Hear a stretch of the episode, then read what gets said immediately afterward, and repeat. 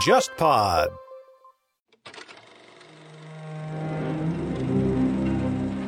忽左忽右的谍海译文系列已经上线了三年。这个系列最开始基于我的个人趣味，找到沙青青老师，从情报视角回看并梳理美苏冷战的时代。这次我和沙青青算是第一次以国别情报史作为主题，推出付费系列节目《苏联情报史话》。我们在节目里面探讨苏联的情报机构如何在战争和革命中浴血成长，在波谲云诡的斗争当中，随着政治演变而不断的变形。以及这个庞然大物给今天的俄罗斯注入了哪些历史惯性？我们现在也在公众号“忽左忽右 （Left Right）” 开通了购买收听渠道，你可以直接在公众号菜单栏中点击付费专辑购买收听。当然，你也可以在喜马拉雅、小宇宙、网易云音乐、蜻蜓 FM 这些音频平台购买收听。也欢迎大家把我们的节目分享给更多的朋友，你的分享是激励我们持续生产好内容的最佳动力。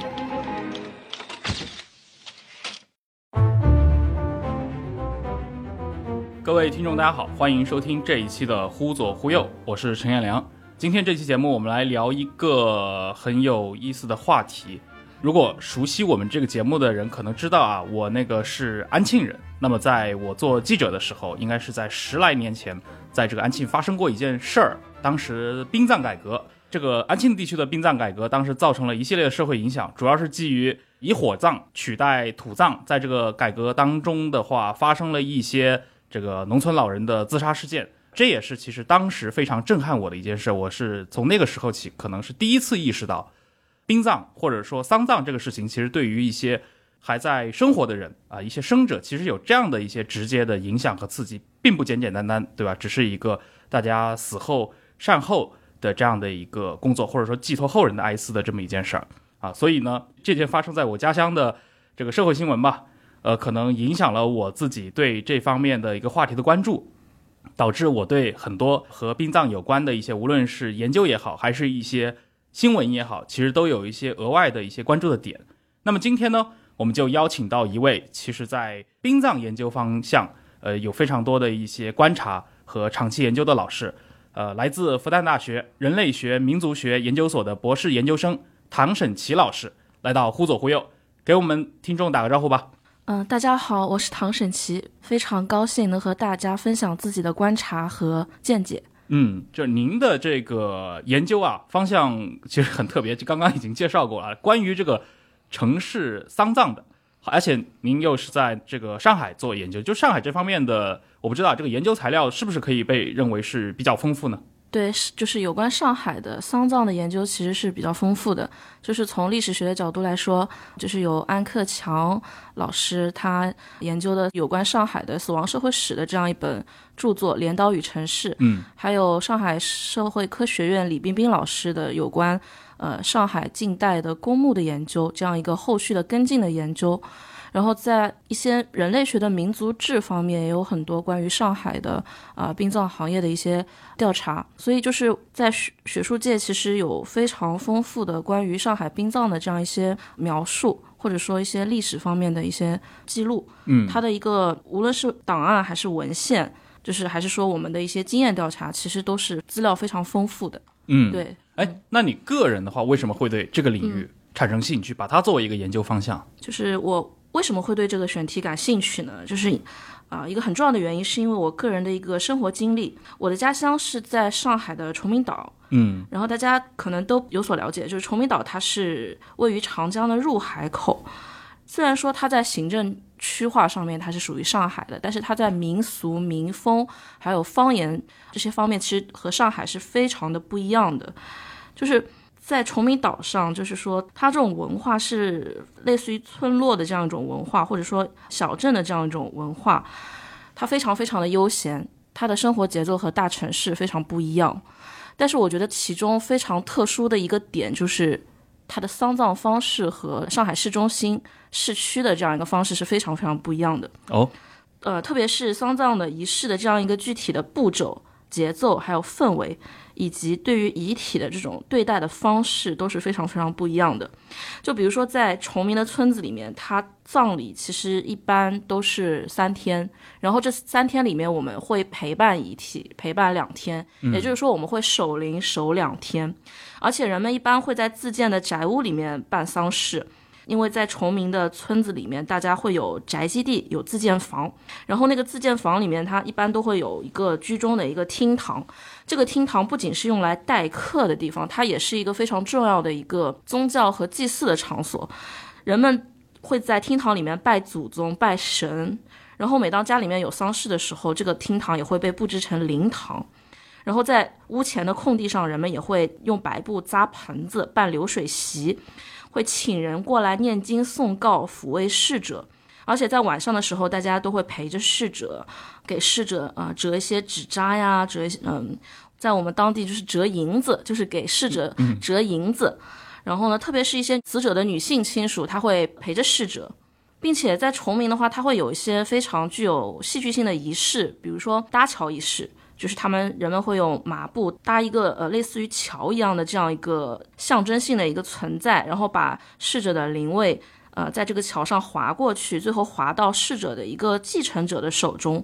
然后继承者一般都是逝者的长子，并且他会划过逝者的一些女性的继承人，比如说女儿之类的，所以这个仪式是非常具有戏剧性的，而且体现了当地的一些地方性的道德以及一些性别观念。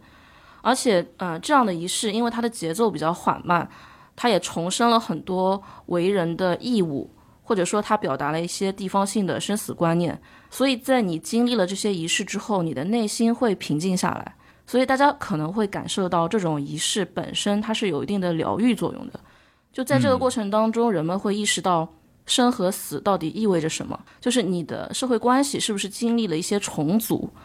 然后这些重组会不会对你。自我的这种认识产生影响，然后对你今后的日常生活的安排是不是会有影响？就是你会在这个漫长的仪式的过程当中，在这个陪伴遗体的过程当中去认识死亡，认识你今后的生活的可能会遭遇的一些变化，这是非常非常重要的。但是在上海的市区当中，我们是很难或者说几乎没法看到这样子的一个慢节奏的仪式，它是另外一幅死亡的图景。在城市当中，它的殡葬其实它的节奏是非常快的，可能一天或者最多两天就结束了。而且这个过程它是被民政的这样一个体系非常紧密的控制着的，就是遗体它会被民政系统控制，就是大家没有办法去陪伴它。嗯，它整个的一个过程是在官方的这样一个统协之下进行的，而且它的步骤也是非常标准化的，用时也是精细的切割的。一切都是以公共卫生为目标的，它所以说就是城市当中的这样一个殡葬流水线，如果可以用流水线来称呼它的话，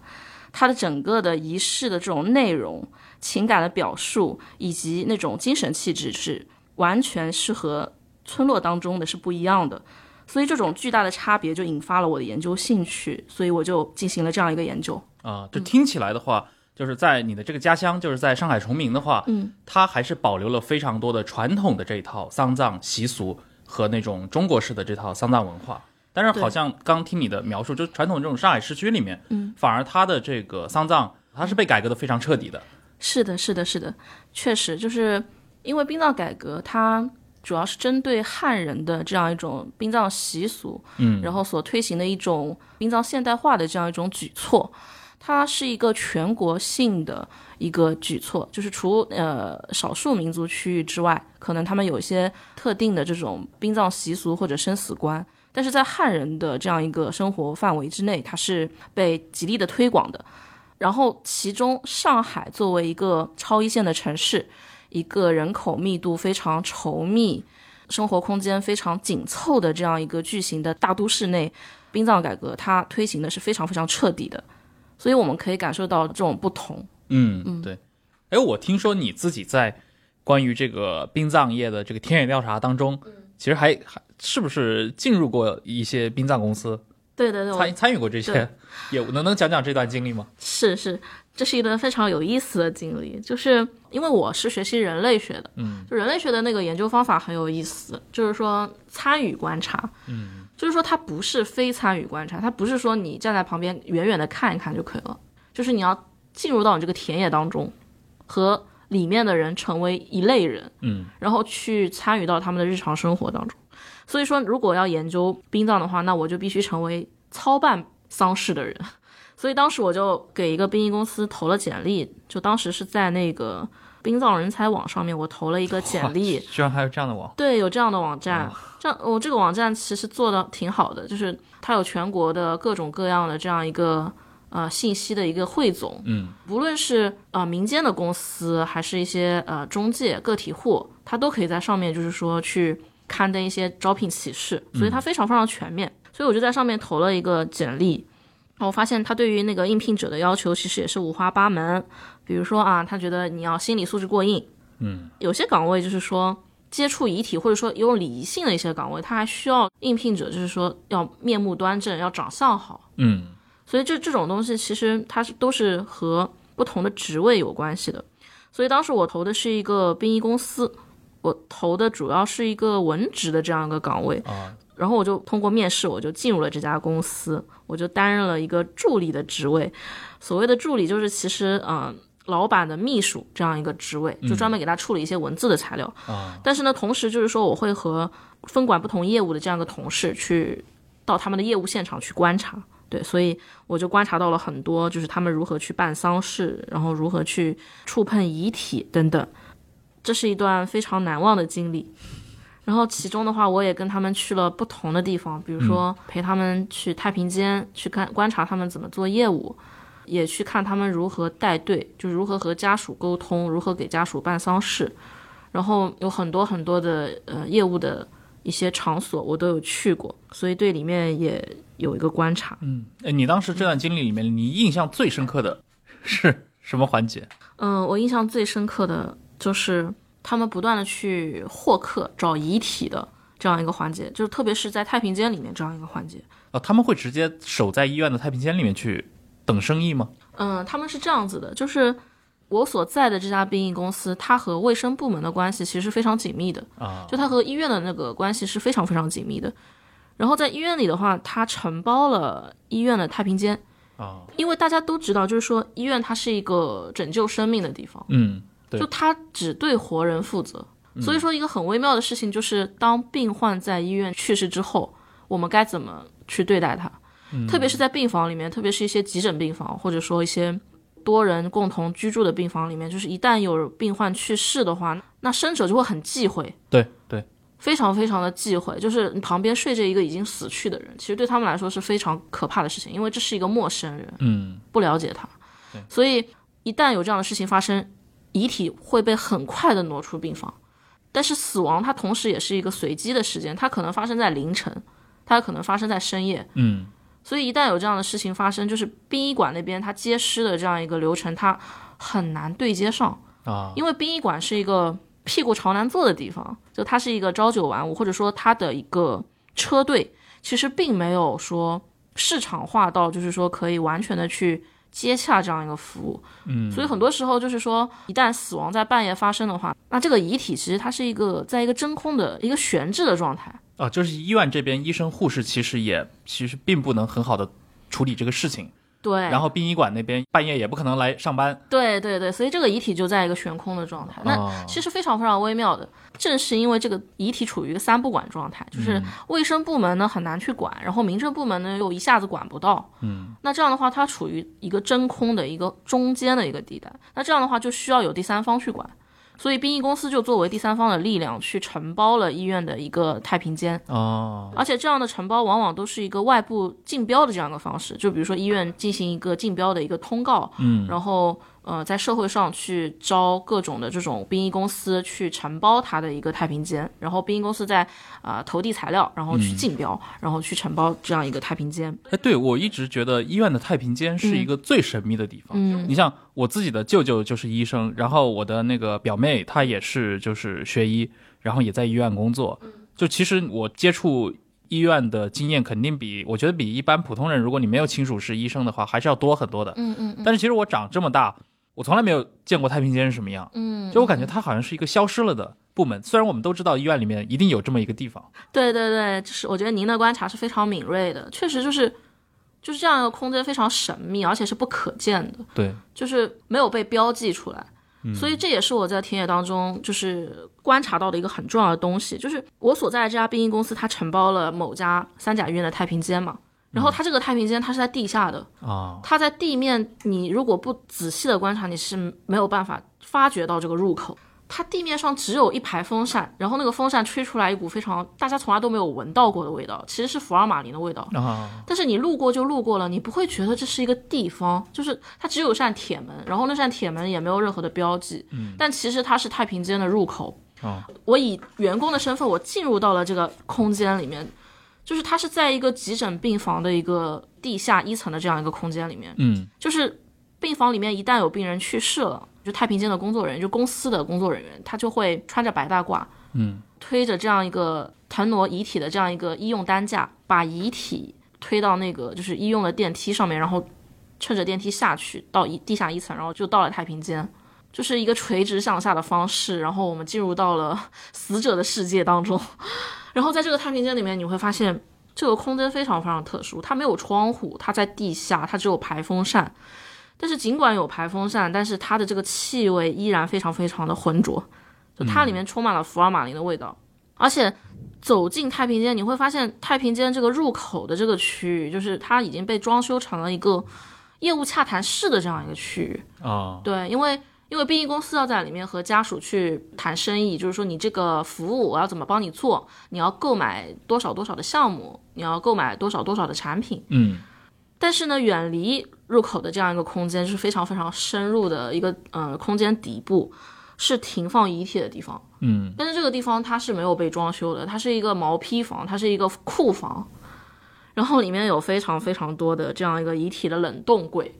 然后冷冻柜里面是一排排停满了遗体，就是里面有一些遗体甚至是常年没有人认领，甚至是没有社会身份、没有社会信息的这样的遗体。然后在遗体的这样冷冻柜的旁边，它有很多的这种衣物废料，比如说呃手术过程当中切除的一些人体组织啊等等。嗯其实整个空间氛围，就是我作为调查者，我进去的时候，我是觉得并不是特别好，还是很压抑的。非常非常压抑，而且有气味，而且非常潮湿。因为它的这样一个遗体冷冻柜，它不断的打开关上，打开关上，其实是有很多水分在里面。就是你可以感受到你以一种非常微妙的方式和死者产生了联系，嗯就是那种恐惧感。就我当时记录了一下我当时的感觉，就是我觉得我整个天灵盖冲出来了。就是作为人类学者，就是说你是一个中立的态度，你是一个观察者，你是一个研究者的态度。有的时候你是不能有太多自己的情感在里面，因为一旦有太多情感的话，会影响到你对一个事情的一个观察或者判断。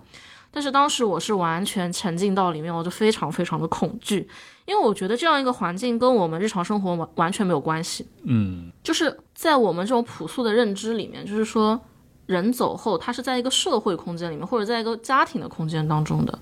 就是他有很多很多跟我们逝者有关的一些人或者事，共同组成了一个意义的世界，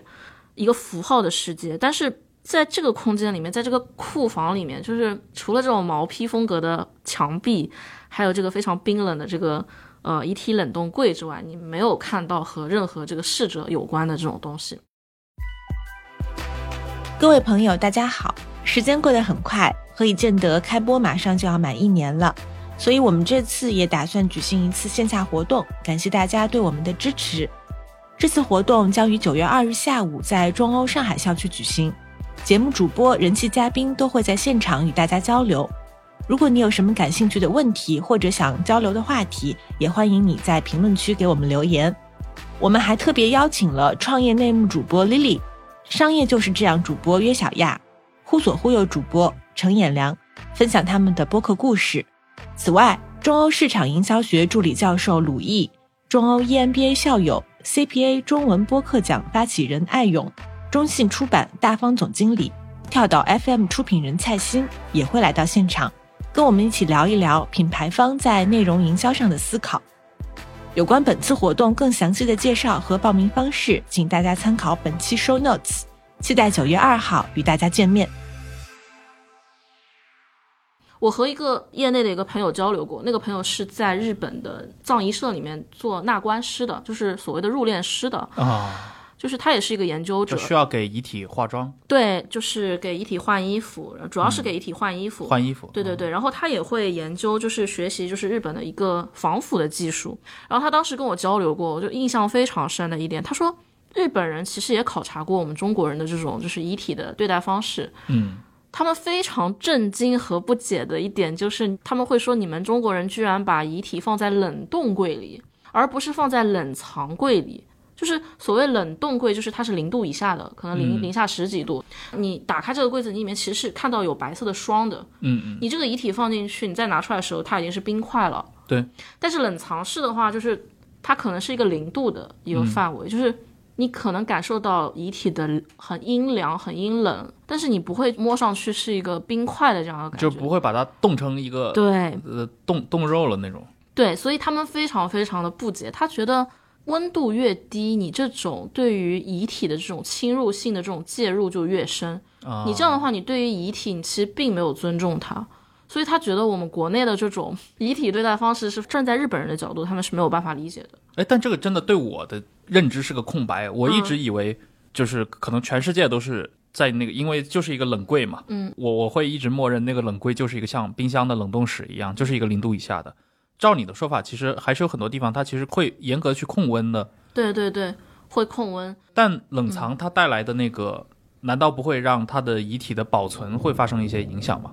其实这样的影响是比较微乎其微的，因为冷藏是一种非常简单粗暴的这种遗体防腐措施。嗯，就是说我可以控制它腐烂的速度，但是当它解冻之后嘛，它很快的就因为因为上海的、呃你刚你刚说的是冷冻是吧？对冷冻，就是因为上海的这样一个殡葬的一个它的一个时间的一个限制是非常严格的，它一般情况下一到三天你后面就要火化了。嗯，如果说十五天之内还没有火化的话，一般都是有一些法律问题或者说。呃，一些别的一些私人问题，所以它阻碍了这样一个过程，这个已经属于特殊情况了。所以这个时间范围其实是非常短的，一到三天里面，你这个防腐的这样一个措施，其实你放在冷冻柜里面，其实根本造成不了什么影响，其实这种时间跨度，零度的冷藏是绝对够用了的。够用够用。对我刚脑补了一下，如果按照你的这个说法，确实是上来就比如零下十度或者零下对吧十几度，直接冷冻冻成一个冰棍了，那到时候解冻的时候对对很难想象。对，很难想象。但是因为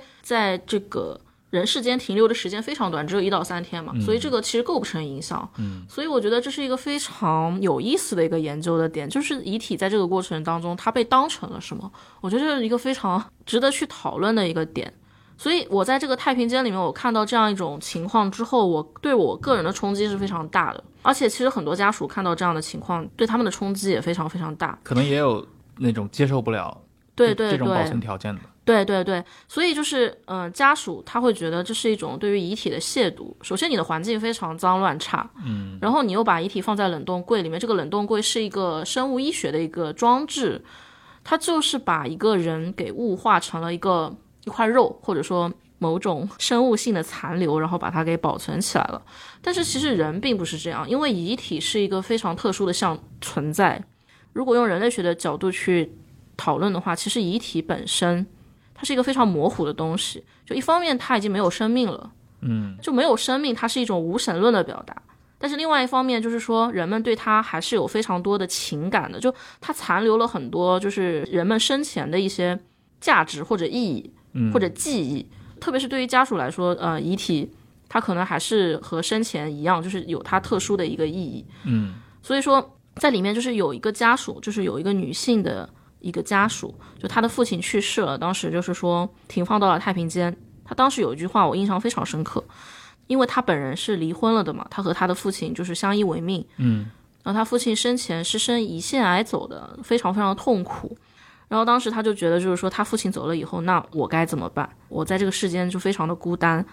然后他觉得他父亲被放到那个冷冻柜里面，他觉得他的父亲会很冷，会很孤单。就他会觉得遗体还是有人的意识，嗯，所以这是一种非常朴素或者说非常直接的这样一种人的直觉，一种情感。这种东西是非常重要的。所以就是家属一旦有这样的需求之后，所以殡仪公司它会有它的一个商业的一个措施嘛。就比如说我在的这家公司，它就在那个太平间里面就开辟了豪华的停灵室。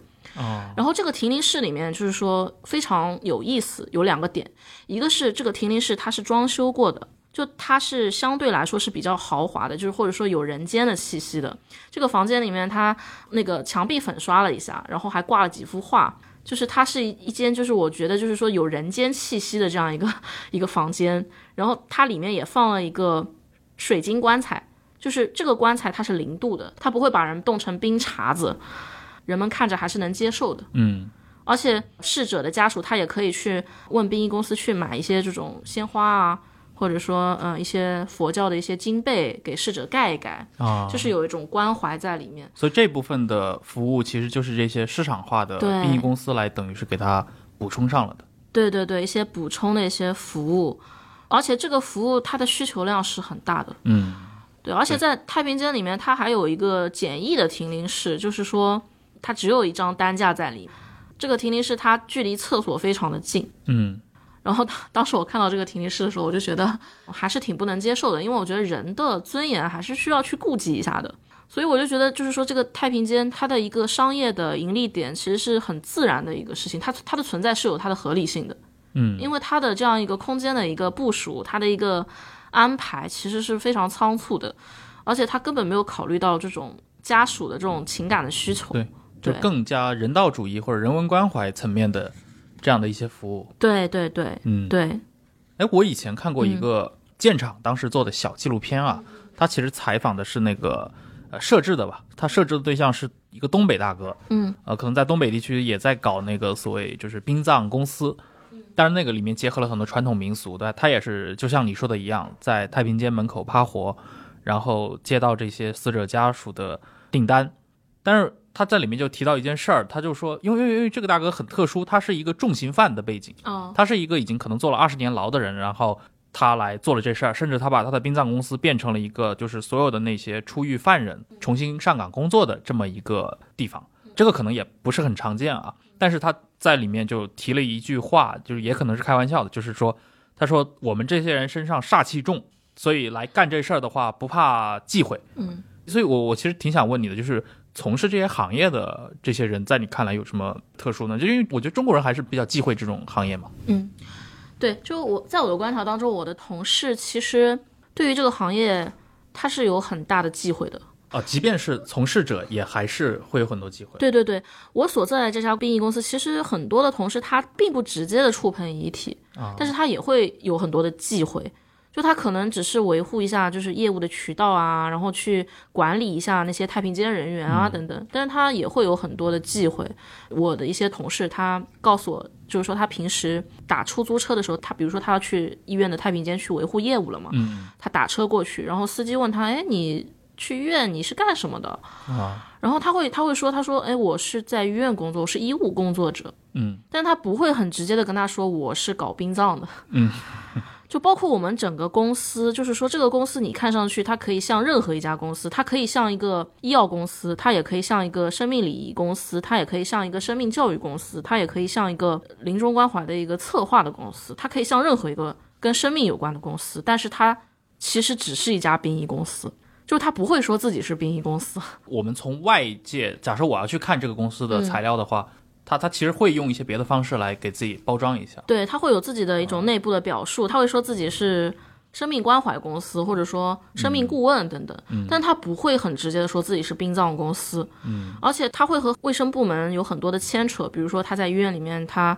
认识很多人，或者说他在医院里面有护工团队等等，就他会把自己包装成一个生命服务的公司，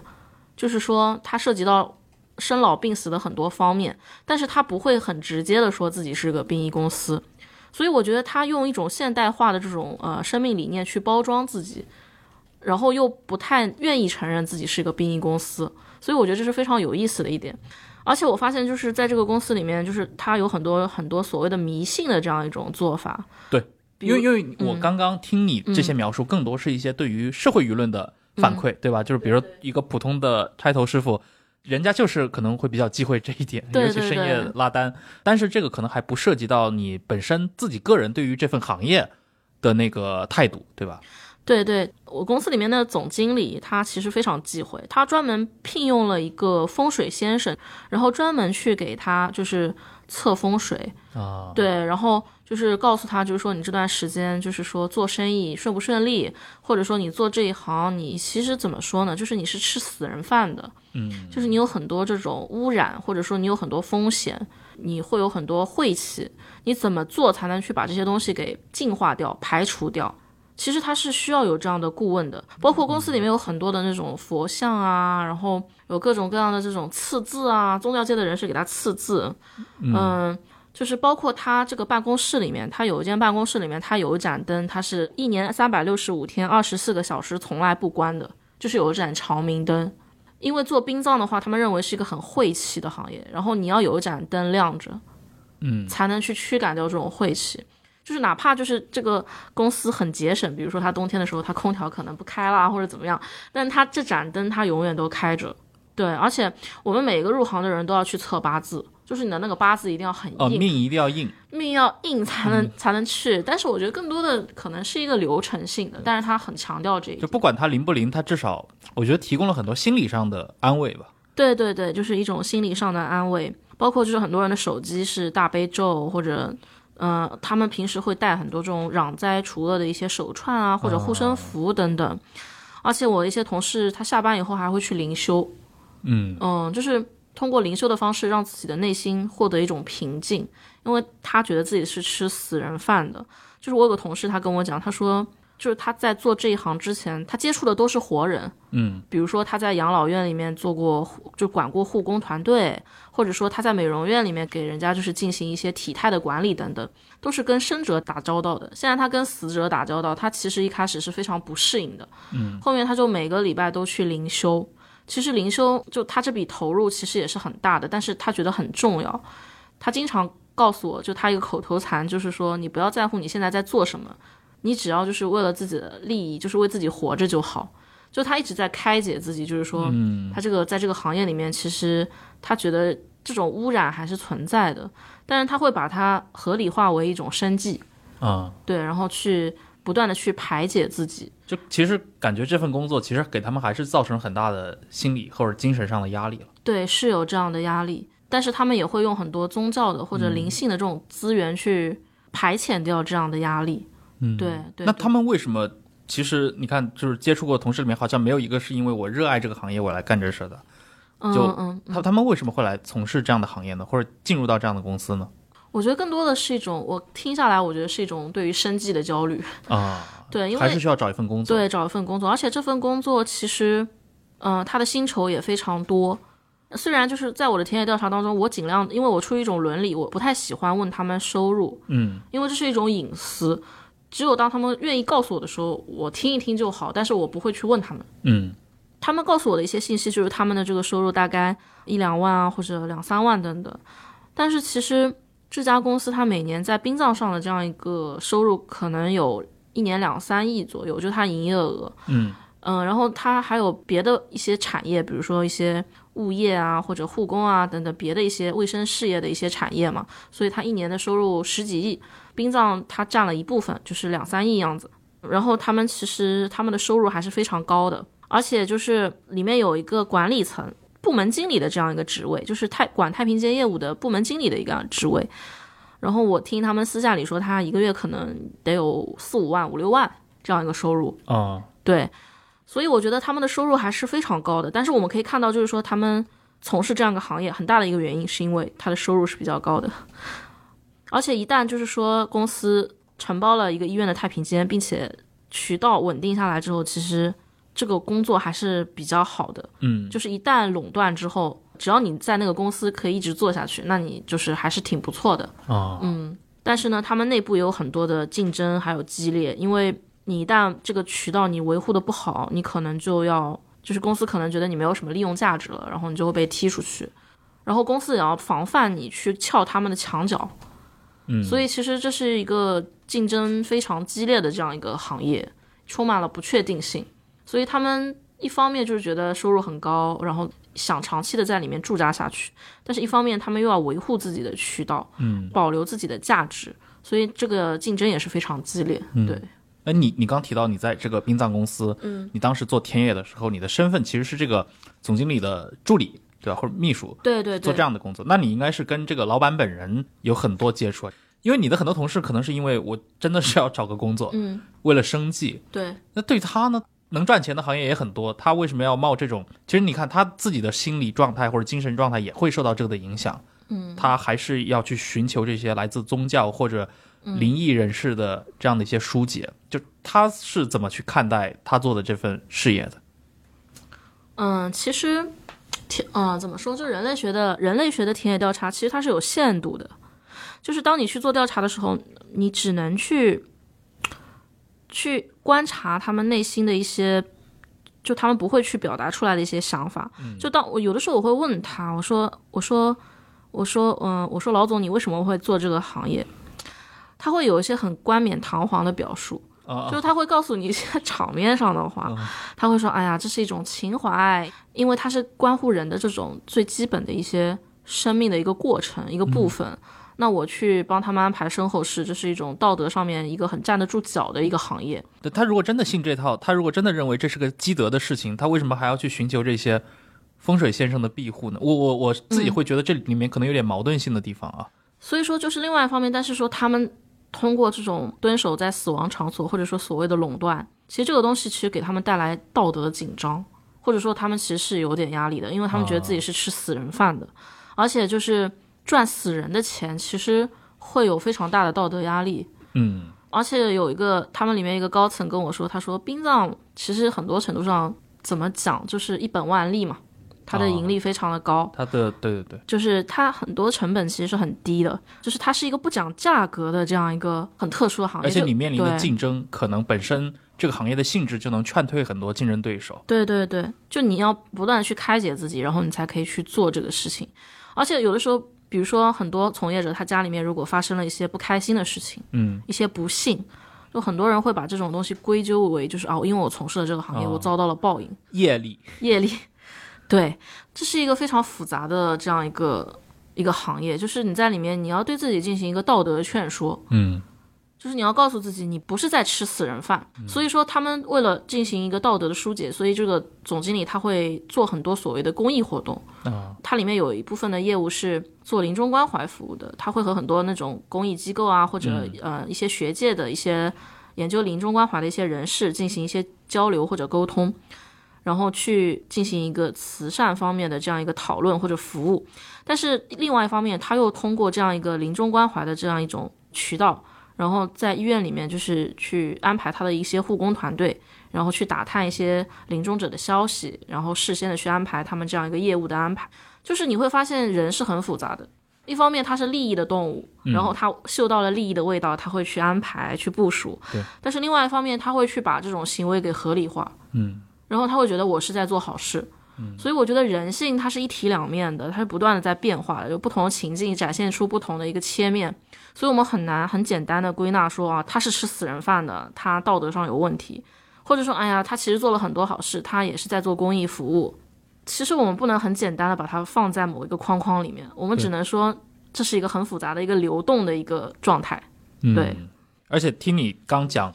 前面整个这个医院太平间，对吧？包括这个殡仪馆对这个事情的参与的话，至少从现实结构上来讲的话，这类的殡仪公司提供的这部分服务，其实是一个刚需品，就是还是有生活中有大量的人是需要这部分的这个选择空间的。是的，就是它依旧是一种刚需，因为虽然说现在殡葬改革是在上海地区，它的力度是非常大的，嗯。但是我们还是能感受到，就是家属对于逝者、对于遗体的这种情感，就是因为对于陌生人来说，可能你看到陌生人的遗体，你会觉得很恐惧，对，但是对于家属来说，恐惧他可能也会恐惧，就是嗯，我的一个报道人他会告诉我说，他的外公去世的时候，他摸着他外公的脸，他觉得他摸上去非常凉。然后他的脸憋下去了，啊、因为他水水分流失，所以他憋下去了。他是和他活着的时候是不一样的对，，其实是有差别的，有差别的。然后这种细微的差别会让他觉得害怕、就突然产生一种陌生感。陌生感，一种自我的怀疑，一种怀疑，他会觉得害怕。但是他内心的情感这种力量会克服掉这种恐惧，嗯，而且这种陌生感会让他很直接的、很直观的，就是通过身体的这种接触、那种视觉的接触。让他去体会到什么是死亡，什么是生命的这种意义。嗯，对他来说是一种生命的教育吧，就他还是能感受到这种生命的这种变化。但是这个过程整体的基调是充满了对于他外公的这种不舍的，或者或者说依恋的，他还是很爱他的外公。所以对于家属来说，其实对于逝者的这种依恋，还是一般情况下都是占有非常大的一个比重的。嗯，所以说这样的话，那对于遗体的这种情感，其实就催生了这样一个殡葬行业的这种成成了它一个很重要的发生机制，就它必须得存在。嗯，这就是为什么在那么多的太平间里面会有这么多的殡仪公司去承包它、去装修它，然后去搞很多的这种所谓的豪华停灵室，就是这是一种合理的存在，就必须得正视它。除了在常规播客渠道可以收听到《忽左忽右》以外，现在呢，你也可以在 YouTube 收听到《忽左忽右》的节目。八月三十日，也就是传统的中元节，我们会在《忽左忽右》的 YouTube 频道更新一集《怪力乱神》特别节目，嘉宾是《忽左忽右》的老朋友海伯利安。这一期《怪力乱神》节目仅在 YouTube 独家放送，欢迎各位订阅收听。刚提到这个上海作为一个超一线城市，对吧？它的殡葬改革非常彻底。但我们其实也知道，就上海从一个近代化以来，它整个的这个开埠以来，它从这个县城，然后扩张到了今天的这样的一个大的都市群体。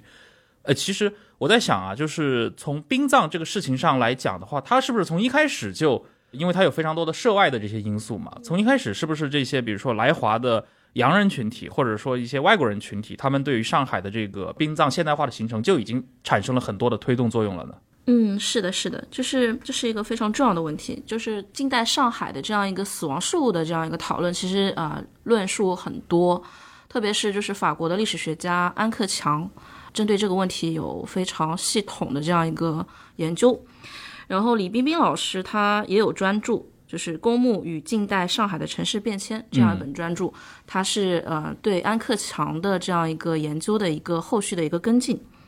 嗯，有关这样一个问题，其实我觉得就是把殡葬或者说丧葬这样一个问题放在上海的近代史的这样一个脉络里面去考察，我觉得是非常非常重要的。因为就是当你去观察呃上海的这样一个丧葬现状的时候，就是你要去了解，就是说它的一个历史脉络是什么。它为什么会形成现在的这样一种情况？就是在近代的时候，其实上海的殡葬格局就已经非常非常的复杂了。因为就是从上海开埠以来，就是旅沪的外国人口，它的数量就是一直都在持续的增长。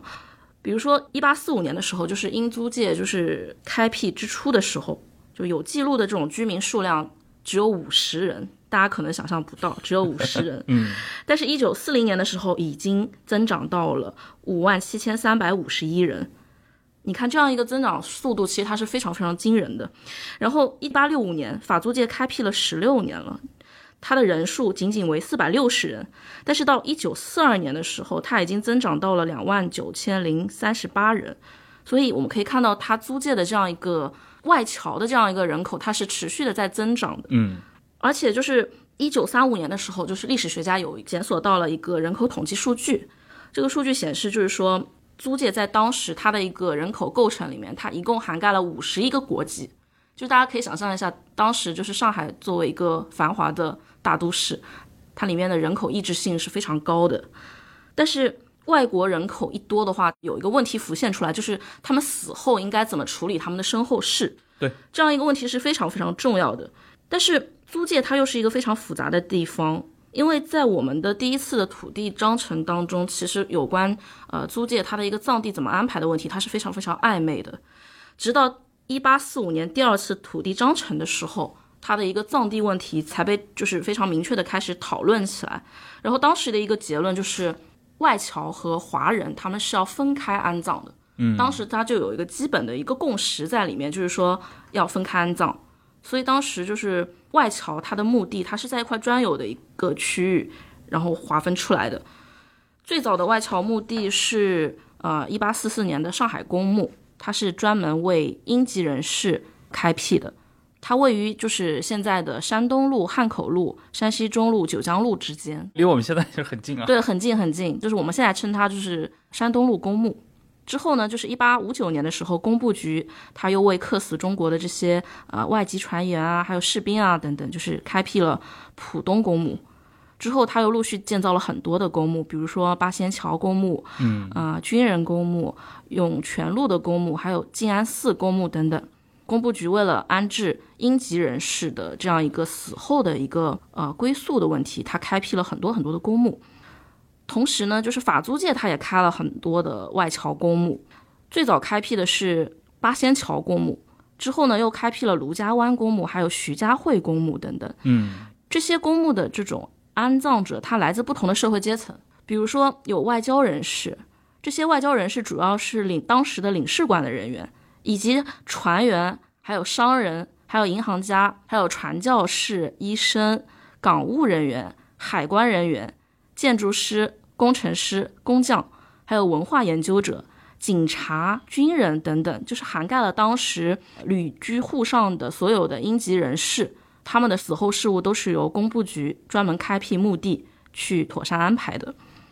然后在这些墓地当中，就是有一个特别重要的因素，就是宗教信仰，因为在当时就是英美地区，其实基督教是一个非常重要的一个信仰。所以当时就是他们在安排墓地的时候，会考虑到宗教信仰这一个因素。所以在他们的墓地当中，主要容纳的是基督徒，而且这些墓地并不倾向于接纳华人入葬。嗯，就是哪怕华人是基督徒，他们的态度也是非常非常暧昧的，需要向他们的董事会去申请才能入葬。而且他们对于华人的这种申请门槛也是非常严格的，就董事会去推敲这个华人他的功和过。然后最终再确定他能否安葬到他们的这个墓地里面，所以这个过程是非常非常的严格的。就当时历史学家给了一个数据，就是说一九三三年的时候，就虹桥公墓里面有安葬了两百人，但是呢，在里面就华人基督徒只有十二个人。所以大家可以看到，就是说种族、还有族群、还有信仰，它是划分安葬人群的一个非常重要的标准。而且在近代的时候，就是上海专门有基督教的公墓，因为就是基督教在上海传教嘛，会有一些教派，比如说圣公会、长老会、浸会、监理会等等。这些教派为了解决教友的安葬问题，他会建造自己教内的专有的一些公墓。其中比较典型的一个就是圣公会的公墓。这个公墓它建于一九零二年，位于闸北区谭家桥。就是每年清明的时候，教会通常会在墓地旁边举行一些追思礼拜，举办各类的仪式，比如说唱赞美诗、祈祷、诵经、讲道、祝福等等。所以大家可以看到，就是说基督徒他有他自己的一个安葬的一个方式。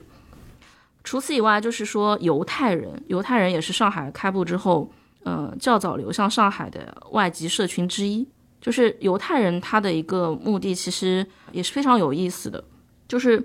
二十世纪一零年代的时候，布尔什维克革命之后，有一批俄国的犹太人流入了上海。自此以后呢，就是来自中欧、德国还有奥地利的犹太难民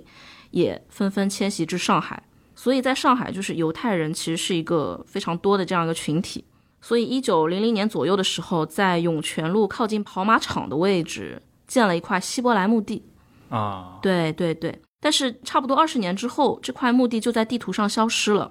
所以它是一个非常不稳定的这样一个状态。因为一个族群它能不能掌控自己的墓地，或者说它的一个身后事的安排，其实跟它族群内部自身的力量是非常有关系的。嗯，可能也得需要有人来出钱啊，修缮维护。对对对，它和它自身的族群内部的一个自我组织的这种方式其实是密切相关的。嗯。之后就是犹太人自己在贝开尔路，也就是现在的惠民路，建了一片犹太人的墓地。这片墓地一直运行到二十世纪三十年代后期。之后呢，就是工部局又在那个就是杨树浦的格兰路，也就是现在的隆昌路那边，开辟了一处犹太人的墓地。三十年代末的时候，工部局又在虹桥公墓当中预留了一个呃犹太人的一个专有的一个墓地群。所以大家可以看到，就是犹太人的墓地，他必须要经过工部局的批准。就是犹太人的他这样一个团体，他多次的和当局去倡议，去开辟他的一个犹太人的墓地。他不断的要需要在协商当中去，呃，解决自身族群的一个葬地问题。所以就是之前论述的很多关于外侨的墓地以及犹太人的墓地，大家可以看到，近代的上海，它是一个无论是在国籍还是在族群还是在宗教信仰上面，它都是一个意志性很强，然后非常多元化的这样一个国际的大都市。不同的人有不同的生命的归属，嗯，然后这样一种对于归属的安排，也体现了这个族群自身的一种自我组织的这样一种力量。整个看下来的话，他们就是无论是哪，你刚刚说了嘛，他这些国籍可能分成五十多个国家，嗯，呃，这些来自世界各地的这些外国人来到上海之后，如果一旦去世了，很多会选择，比如说就地安葬，但可能还是我会安葬在各自所属族裔或者所属的这个宗教团体的这些公墓里面。嗯呃，我想就是因为中国人是讲究那种要叶落归根嘛，嗯嗯，这个在就是外国公墓那里会有所体现吗？就是是所有的在华去世的这些外国人都会选择就地安葬，还是说其中也有一部分会选择什么回到家乡之类的？如果是外侨的话，因为根据就是现有的一些历史学的研究，比如说安克强的研究或者李冰冰的研究，它呈现出来的是一个静态的数据，就是因为它更多的是研究呃已有的公墓里面的一些历史的记录或者一些历史的痕迹，所以我们看到的是一些结果，嗯，就是结果就是其实很多外侨他是埋葬在了上海。他并不是自己的家乡，而是一个他客居的一个地方。对，对，所以我觉得这可能和当时的一个遗体的运输的这样一种可能性息息相关。就是因为呃有一些的呃论述，他也提到，特别是在二十世纪四十年代、五十年代的时候，因为当时有战争，嗯，很多的这样一种水路或者说它的一个运输的方式，其实都是被切断了的。嗯，遗体的运输能不能顺利的进行，其实和当时的一个空间的环境也是息息相关的。所以一旦遇到了战争，或者说一些政治力量的这种左右，就很难去顺利的去进行。所以他可能会选择就地安葬。所以在战争当中，其实人是很难按照自己的意愿去把握他的最终归宿的。而且我想的是，可能你比如说传统啊，在这个中国的这个领域内部，比如跨省，还是一个比如说可以去实施一些遗体的，对吧？回迁。嗯，但是如果我们去看，比如说地理跨度更大的，比如下南洋的这些华人们，其实很多也就选择在马来西亚、在印尼，嗯可能就地安葬了。因为这个地理空间如果跨度拉的特别大的话，确实对于遗体的运输啊，包括可能它的这个环境要求就会变得特别的高。是的，是的，我之前那个我们节目的老朋友啊，那个刘怡，他上次来上节目的时候，其实就提到他之前大概一七年在喀布尔城外，当时在阿富汗，他看到了那个墓园里面居然有一块碑，这个墓是那个著名的这个英国探险家斯坦因的墓。嗯斯坦，我这当时我也很惊讶，因为我之前并不知道斯坦因他作为一个大冒险家，最后他是安葬在阿富汗。我想他作为一个英国人，对吧？这一百多年来也没有任何的力量或者他的家人试图把他的 遗骸也好，或者把他的墓搬回英国，就就就放在阿富汗了。而且阿富汗是一个多么政局动荡，对吧？又与世隔绝的这样的一个国家。嗯，所以有时候我在想，可能像这些西方人，他有这种航海传统，或者说，可能他全球化的时间也确实很早，他对这块确实有一个跟可能中国人很不一样的这些观念。是的，是的，我觉得就是在分析所谓的西方人他们怎么安顿自己后世的这样一个问题上，可能要考虑到他们的一些生死观的问题，就是说遗体对他们来说意味着什么，就是他们对于死后的世界是怎么想象的，这也是一个非常非常重要的问题。就如果说生命结束了，对他们来说，如果是有基督宗教的信仰的话，嗯，他们的肉身是否还重要？是不是说他们更重视灵魂和肉体的二分，然后他们更重视灵魂的归宿？然而肉体的归宿对于他们来说意味着什么？我觉得这是非常非常值得讨论的一个问题。嗯，对，而且您的问题其实如果反观自身的话，就是在我们国家当中，就是啊、比如说近代上海旅沪者当中有非常多外省的，因为上海是个移民城市嘛，它更多的这个人口里面当然是全国各地来的这些人，对，他们死后也要面临遗体如何安放的问对题。对对，所以这里就有一个关照，就是有一个比较，嗯，就是说不同的文明形式，它对于死后的这样一个呃遗体或者说肉身的这种安排，就是说它是有这种文化的差异性的。比如说，华东师范大学阮清华老师，他也对这个问题进行过研究，嗯呃，以及很多研究明清的江南史的这些学者，他也会对江南地区流动人口的这样一个安葬方式进行非常非常深入的研究。就是在江南或者说作为江南一隅的这样一个大都市上海，就是说人口流动如此的剧烈，然后商品经济如此的繁荣，就在这样一个特殊的空间当中，他们的遗体是怎么被安置的，其实是个非常非常重要的问题。然后这里的话就有一个概念，就是说会馆和公所，嗯它是一个非常非常重要的一个接管客死他乡的这样一个旅居者的生死问题的这样一个社会组织。啊，哎，能给我们介绍一下吗？嗯就会馆的话，就是啊、呃历史学当中一个非常重要的一个问题，它是产生于明清时期的一种社会组织。为什么会产生会馆呢？主要是因为在明代中后期的时候，特别是江南地区，商品经济非常非常的繁荣，然后人口流动也开始变得非常非常的频繁。所以在当时的时候，就是啊、呃一些江南乡绅，他从农民转而从商，流入了市镇，形成了本地的商帮。所以在清代前期的时候，就是很多很多的外来的商人、商帮就开始流入了江南。所以在当时，为了进行一个自我的一个抱团，所以就产生了会馆和公所。所以会馆和公所它是一个业缘组织，或者说它是一个地缘组织。嗯，它主要是就是大家在一个异乡抱团取暖的这样一个组织。所以这样一个组织的话，它有一个非常重要的功能，就是给它的成员安排身后事。嗯这是一个非常非常重要的一个功能，因为如果说流动的这些商人团体，他在异乡漂泊，他缺乏亲缘网络的支撑，所以在他死后，就是他的身后事，其实短时间内是会没有人去给他去张罗，没有人给他去安排的，所以这个时候就需要会馆和公所去给他安排他的一个死后的事项。所以说，当我们去观察这些会馆公所的规章制度的时候，我们会发现。尸棺、祭旧还有运旧是三项非常重要的一个会馆内部的一个服务的一个条例。什么是尸棺、祭旧和运旧呢？就是尸棺的话，就是说尸与棺材，就是给成员安排棺材，就是把他给就地安葬了。然后运旧的话，就是把成员的遗体运到他的一个原籍，这是运旧。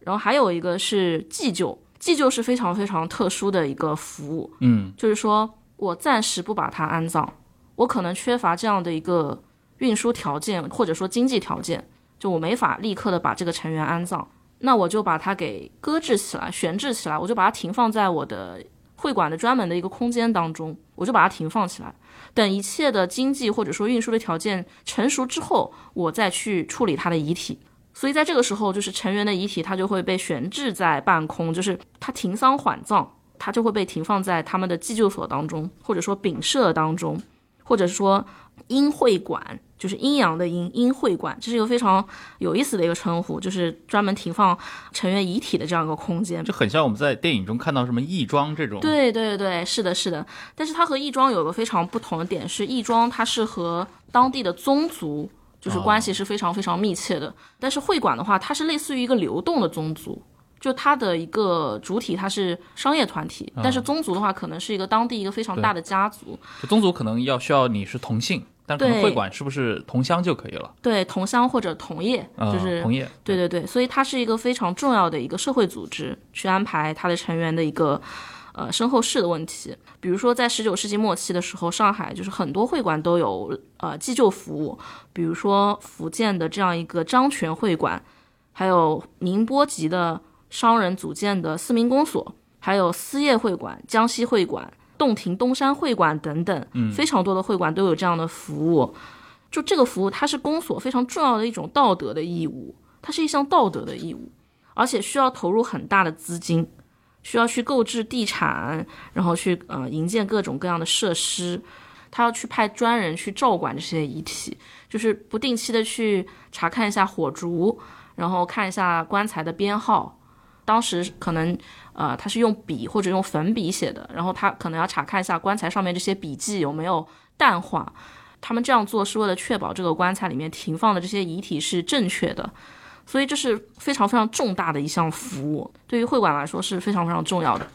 嗯哎，那这些比如说刚刚你提到像会馆呀，像这样的一些组织机构，对吧？在这个过程当中扮演的这些角色，那如果作为呃这些逝者来说的话，他的这个选择的分布是什么样的一个布局呢？就是比如说在这些各省的在上海的这个移民当中，比如说根据这个上海近代史上的我们看到这些数据或者统计啊，嗯，叶落归根，对吧？回乡安葬的人多，还是说我就在上海就地进行安葬的人？这个这个比例，我不知道学界有类似的统计吗？嗯，因为怎么说呢，就是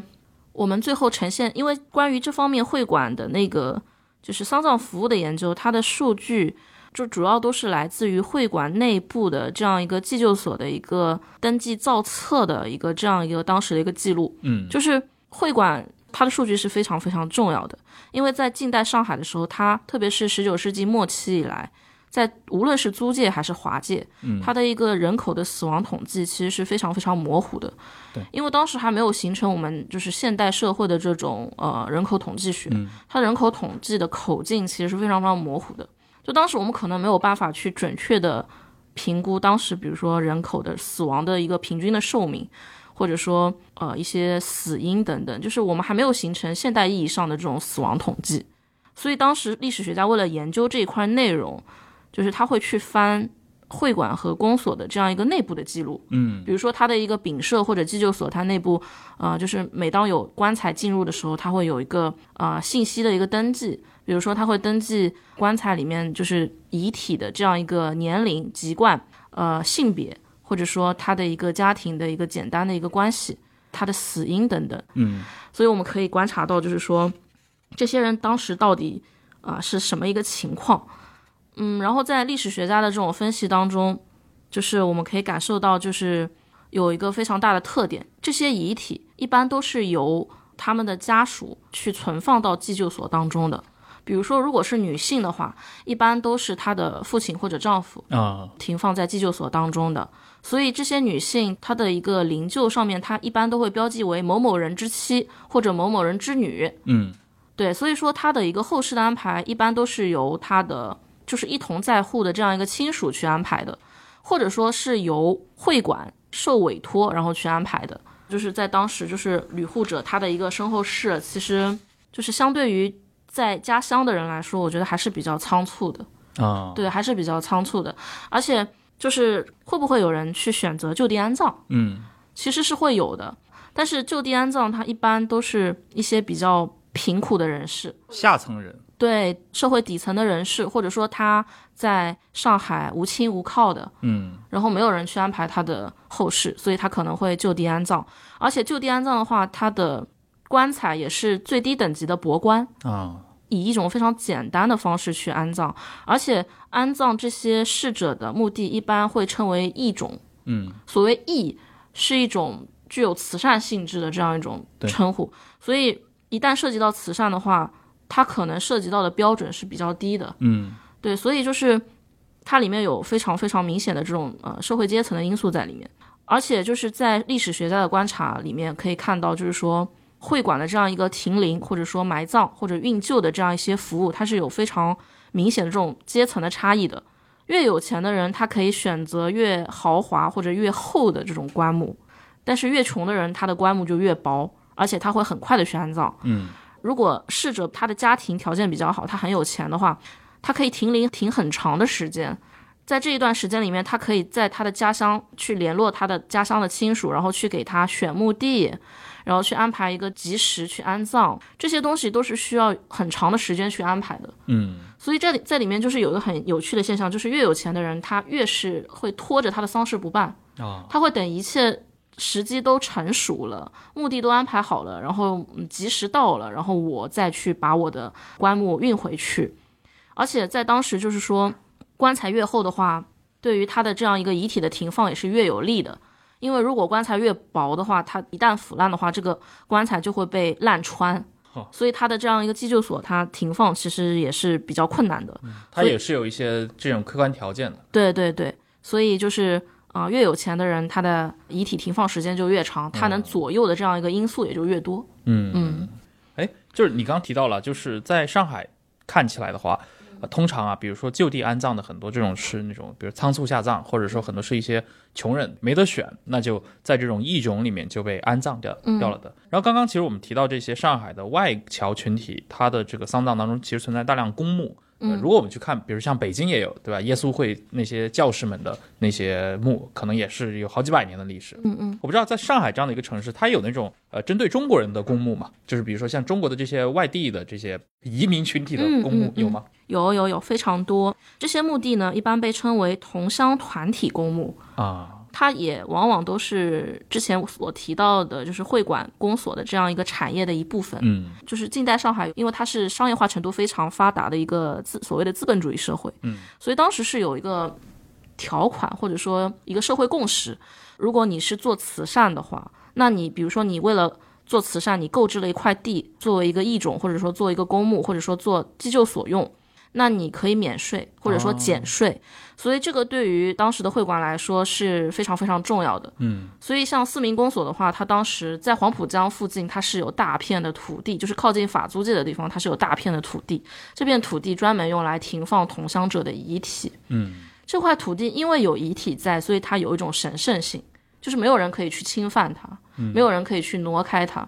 但是如果你抛开这种神圣性，你仅仅从呃世俗的角度来看的话，从利益的角度来看的话，这也是四民公所非常重要的一块重资产。嗯所以说，当时就是同商团体的公墓，其实是他们产业的非常重要的，而且无法撼动的一部分。所以这部分的，当然嗯，它如果是用作公墓的话，也许会有一些，比如说避税啊这些福利啊，它变相也是一种从结构的上来激励，对吧？这些商业团体来参与这种所谓的公共慈善事业。对但但另一，方面，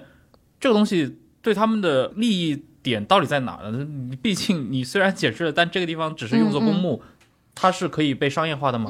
可以可以，因为因为它是一项就是同商团体的服务嘛。嗯如果是服务，就是除却一种之外，因为一种它是完全慈善性的，它可能就是是一种慈善的行为，嗯，不收费的不收费。但是对于同乡团体来说，它是需要去收费的，啊。因为在它的一个会馆公所的这样一个规章制度当中，就是这种身后事大家都是需要去付钱的，而且这种付钱可能是一个着银计虚的，就是比如说有钱的人他可能会多付一点，嗯，然后条件一般的人他可能少付一点，然后大家呃类似于一个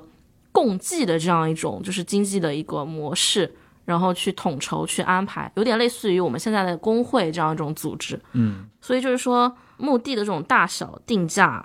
啊、它的一个规制其实都是随着它的一个价格去浮动的，啊，所以这也是一个它自身的一个盈盈利来源。对对，嗯，嗯，哎，就是我看到你也提到过啊，就是随着整个上海，对吧？它城市不断的发展，嗯，这些墓地其实后来也成为了有点各方势力冲突的这个前线啊。你能跟我们讲一讲吗？就是墓园之间它怎么会发生互相冲突呢？嗯，其实就是各方墓园之间它的冲突其实并没有太多，但是呢，主要的冲突是集中在就是租界的都市化的这样一个过程当中，就是越界筑路或者说啊它的一个城市扩张的过程当中，就土地开发和这种土地开发墓园之间的对然后这些祭救所、这些墓地，它被一点点的蚕食或者被冲击到，嗯所以会有很多很多的冲突。比如说租界它的这样一个空间的一个划分，它是根据当时就是跟道台签的这个道契是非常紧密相关的，所以在这个道器里面，它会涉及到很多很多的家族墓地，还有会馆公所的一些异种啊，或者说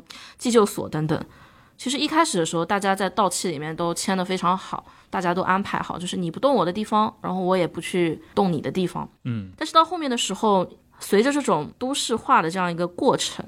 就是利益的不断的铺展，所以这个空间要不断的去延展。那这样的话，他们在扩张的过程当中，这些墓地就成为一种障碍。嗯而且就是租界的一些，特别是在法租界里面，就是工董局它会有一个筑路的这样一个过程，包括呃工部局它也有。在这个过程当中，就是很多的会馆会被迫的搬迁掉，嗯比如说朝会会馆，就是就当时就是呃租界就是筑马路，然后呢触及到它的墓地了。然后当时呢，因为朝会它是潮汕地区嘛，他们那边信仰其实是非常丰富的，所以当时就是乐商他很怕，就是说这个筑路它会破坏掉他的墓地的一个风水，啊。所以他就连忙把这个墓地给搬迁掉了。然后这些墓地还被翻掘了，就很多墓地就被当局给翻掘了，而且经常会发生那种就是翻掘的时候会突然挖出来很多白骨，嗯这样的景象其实是非常触目惊心的。对，这而且这个我觉得嗯应该中国人是非常忌讳这种事情的。对，非常非常忌讳这样的事情，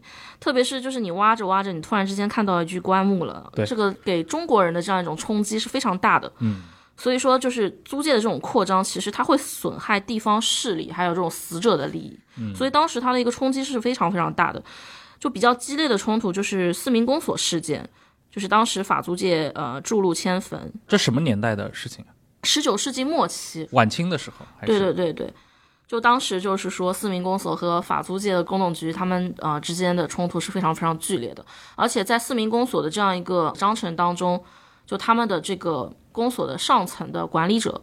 他当时是对工董局的作为就进行了一番痛斥，嗯，而且他把它上升到了民族主义的这样一个层面，他觉得就是说对方不仅就是不尊重他们的一个丧葬习俗或者说生死观，而且他也不尊重就是当地人的一种就是族群或者说民族的这样一种情感，所以他这不仅仅是利益的问题，它也是一种就是文明的一种差异性的问题。所以当时这个这个事情非常非常的严重，他们还产生了冲突和械斗，还导致了人员伤亡。嗯，对，所以说嗯，生死的这样一个事情对于中国人来说是非常非常重要的。就当你触及到死者的利益的时候，你也是在触及到生者的利益。对而且会被上升到这种民族情感啊等等。对这个应该是这个华阳矛盾当中，在这种民俗上体现，我觉得可能最激烈的这样的一些事件了，对对对，是的，是的，就是在丧葬这块事情上。对，是的，嗯它非常非常的敏感。对，嗯嗯哎，那嗯刚讲了，其实很多是外国人，或者说这些上海的土地政策，对吧？开发商们越界筑路呀，他和这些可能中国人的目的之间的冲突。嗯那那些外国人的目的呢？尤其是在一九四九年以后，对吧？解放后，嗯这些外国墓园它的修缮维护，或者说直接的处理，是一个怎么样的情况？嗯嗯嗯，这是一个非常非常重要的问题。呃，其实，在租界里面，就是它开埠之后，就是它是有非常非常多的这种外侨的公墓的。前面也提到了，就是英租界、法租界，它都有自己的公墓。对，现在这些公墓就是说，它的现状是什么呢？很多公墓它被迁走了，或者它被改头换面了，它变成了另外一种社会空间。嗯，比如说以前的静安公墓，就法租界的这种静安公墓，它现在已经变成静安寺公园了。啊、就现在还在底下。它里面的遗体或者说逝者，就是他的坟应该已经被迁迁走了，走了啊就可能部分的或者怎么样已经被迁走了，而且它从墓地变成了公园。嗯，除此以外，就是八仙桥公墓也成了现在的淮海公园。对，所以就是非常有意思的是，就是墓地它从安葬死者的这样一个空间变成了一个。呃，公共的这样一个公园，但是呢，其实我觉得，呃，这样的变化也并不让人意外，嗯，因为在西方的这个，特别是基督教文明的这样一个世界观当中，就是他们的目的和我们中国人的目的的这种氛围是非常不一样的。对，就是他们西方人的目的，它是有一种非常宁静或者说甜美的气息，因为他们很多人相信，就是灵魂进入了天堂，是的，然后他们是在这块地方安息长眠的，对所以他们的这个公园会有非常大的公共性。对，这个我觉得在伦敦啊、巴黎啊，我们都可以看到，吧？那些对对对高地上，其实其实就是公园了，大家在里面会逛。而且我想不不光是基督教这样，就我去过一些，比如说像伊斯兰教的一些这样的一些区域，我发现这个在回教的习俗里面，嗯他们其实对于墓园也没有那种忌讳。大家如果去到喀什，对吧？去那个香妃墓，你会发现有那个当年历史上的这个香妃的那个原型的那个家族，曾经是喀什统治者那个家族的墓园，其实就有非常多的人进进出出在那儿，就简直就是当成了一个公园在逛。对，所以我觉得这是非常有意思的一点，就是说，对于生死或者说对于死后的这样一种归宿，这种世界死后世界的这种想象，就是具有很大的这种文化的相对性。像我们中国人，可能墓地是一个非常阴森的地方，对，它需要和我们的这种日常生活或者说社会空间隔离开开来。但是很多其他的这种文明当中，它是混融在一起的，而且它会成为一种呃精神的这种象征。所以我觉得这是很很不一样的地方。嗯，对，哎，我不知道，就是有一个我觉得好像有点特例的，就是日本啊。嗯，你像我以前去那个镰仓啊，去什么圆觉寺里面，你也会发现里面其实也有很多历史人物的嗯墓地，嗯嗯它又跟这个寺庙跟这些景观，嗯，又结合在一起。我有时候我也分不清，这到底是因为现在还这样，还是自古以来确实日本人对于这个死后世界丧葬的这个看法，可能是不是跟中国也有一些差异？有差异。嗯、就是我之前有阅读过一些日本的学者，就是他们写的一些民族志，是英文的写作，就是有关于日本的这种丧葬习俗的这样一个论述。它里面有提到，就是日本它的这个丧葬，它藏式佛教在里面扮演了非常非常重要的角色。就是说，当地的寺庙其实它对于人的这种丧葬的安排，它的力量是非常非常强大的。啊，就像您之前说的，你看到很多就是有名的人，当地的一些望族在寺院当中有墓地，这些人不仅有墓地，而且他有院号。啊，对 对对对对，这些人其实是他需要寺庙给他赋予一个就是佛教意义的这样一个称谓称呼，然后去肯定他在生前的很多的这样一种作为、一些功德等等，就是这些名门望族他们和佛教的这种关系是非常非常密切的，所以我们可以看到，就是说宗教的力量，它是和世俗的力量裹挟在一起的，就是呃有这样一种互相的这种合作在里面。所以就是说，这些就是家族性的墓地，它体现出来的是这些家族在当地的这种权势和声望，并且他们这种权势和声望是受到了当地的这种呃藏式佛教的认可的。嗯，哎，最近的一个案例就是去年意外去世的那个前日本首相啊安倍晋三，对吧？他在死后不就获得了一个法名嘛？如果按照传统那种说法，就可以把他以后称为安倍紫云了。就像我们熟悉战国历史里面，对吧？北条早云也好，上杉谦信也好，包括像武田信玄这些人物，其实都是他的佛教的这些所谓的法名嘛、院号，嗯，给到他的。因为很多这些人在他们活着的时候的那种称呼，跟我们死后对他的记忆当中的这种称呼，实际上是完全不一样的。对对这个可能也是就是日本这个国家它受到宗教影响的这一面。对，就是呃，就像您说的法名或者说戒名，因为就是说日本的佛教它有点特殊，就是在我们的这个中国的佛教里面，它是不太去接管人们的身后事的，但是在日本的话，佛教它会接管就是人们的这种就是死后的事物，而且它接管的这个一个很重要的条件就是这些人要成为佛教的成员或者说信徒。所以说，成为信徒的话，那就要给他取一个名字，就是您刚刚说的戒名，然后来表示说他死后最后的一个归属这样一个问题。所以说，安倍死后他有一个非常长的一个戒名，这是一种宗教的团体对他的一种吸纳和认可。然后，当你进入到这种呃佛教的这种体系当中之后，然后他们再去安排你的这样一个身后事。而且就是在很多日本人类学家的一些调查当中，他们发现，就是说现在这些戒名其实都是可以买的，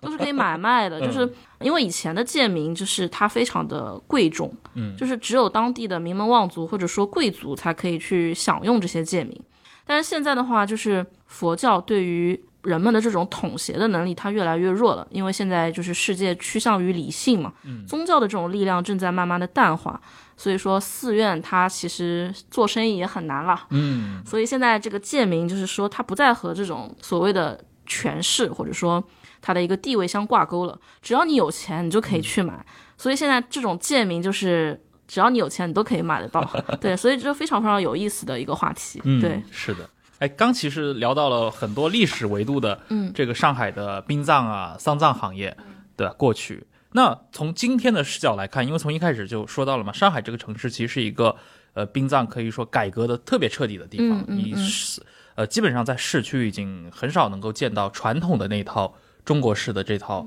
丧葬仪式了，就是你刚刚说到的，对吧？可能从小在崇明见到的那样的一些各种各样的一些非常有仪式感的这些传统民俗。呃但是我想举一个另一个可能是华人世界大都市的例子啊，就是香港。嗯嗯，我感觉香港是一个好像保留了非常多传统丧葬文化的例例子，对吧？嗯大哎，甚至有时候大家可能是香港电影的影响啊，大家提到香港这样的城市，他想象出来的就是会觉得他跟很多很阴森的中国过去的那套传统民俗会嵌合在一起。嗯就这方面，我不知道你自己在研究当中，你会看到过类似的这两个城市之间这方面的比较吗？就是上海和香港的这样一个比较。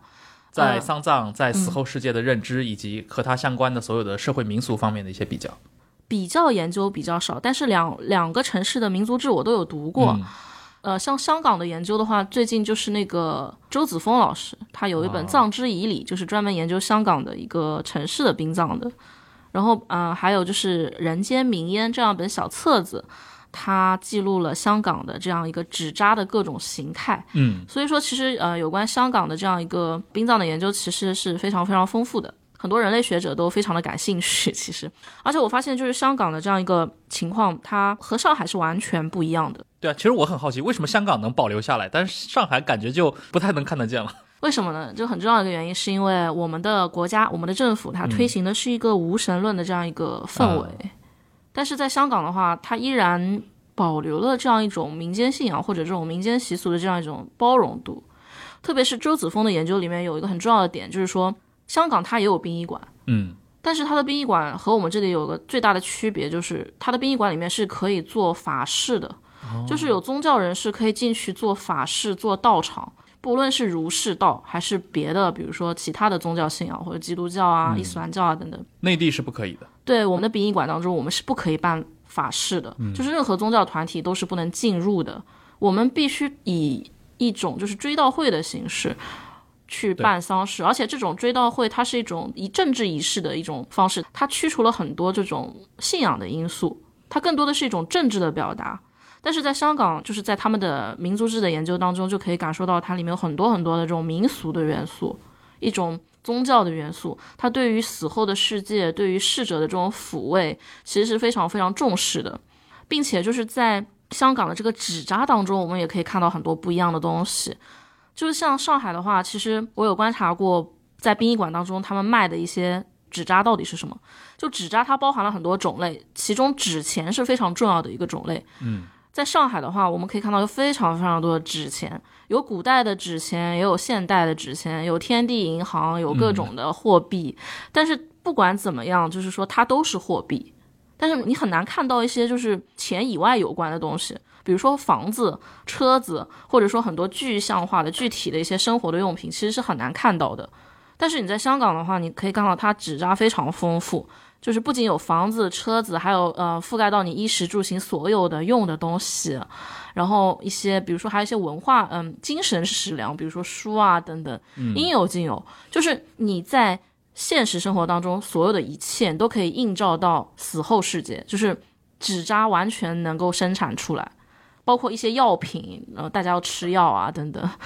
嗯，然后一些吃的东西，然后一些玩具啊等等。所以我觉得这是非常非常有意思的，就是为什么，就是说，在不同的文化当中，或者在不同的一些区域当中，就是说，人们对于死后世界的这种想象、这种许可度，或者说它这种可能性，就完全就不一样。我觉得这是个非常有意思的问题。嗯嗯，是，好呀，那非常感谢唐老师来到互左互右，跟我们分享了他作为一个人类学者的来观察这么一个。呃，像殡葬或者说丧葬这样的一个行业，他的视角、他的经历，对吧？以及他作为一个呃学者对这个东西的很多的一些看法。那我们下期再见，拜拜，拜拜。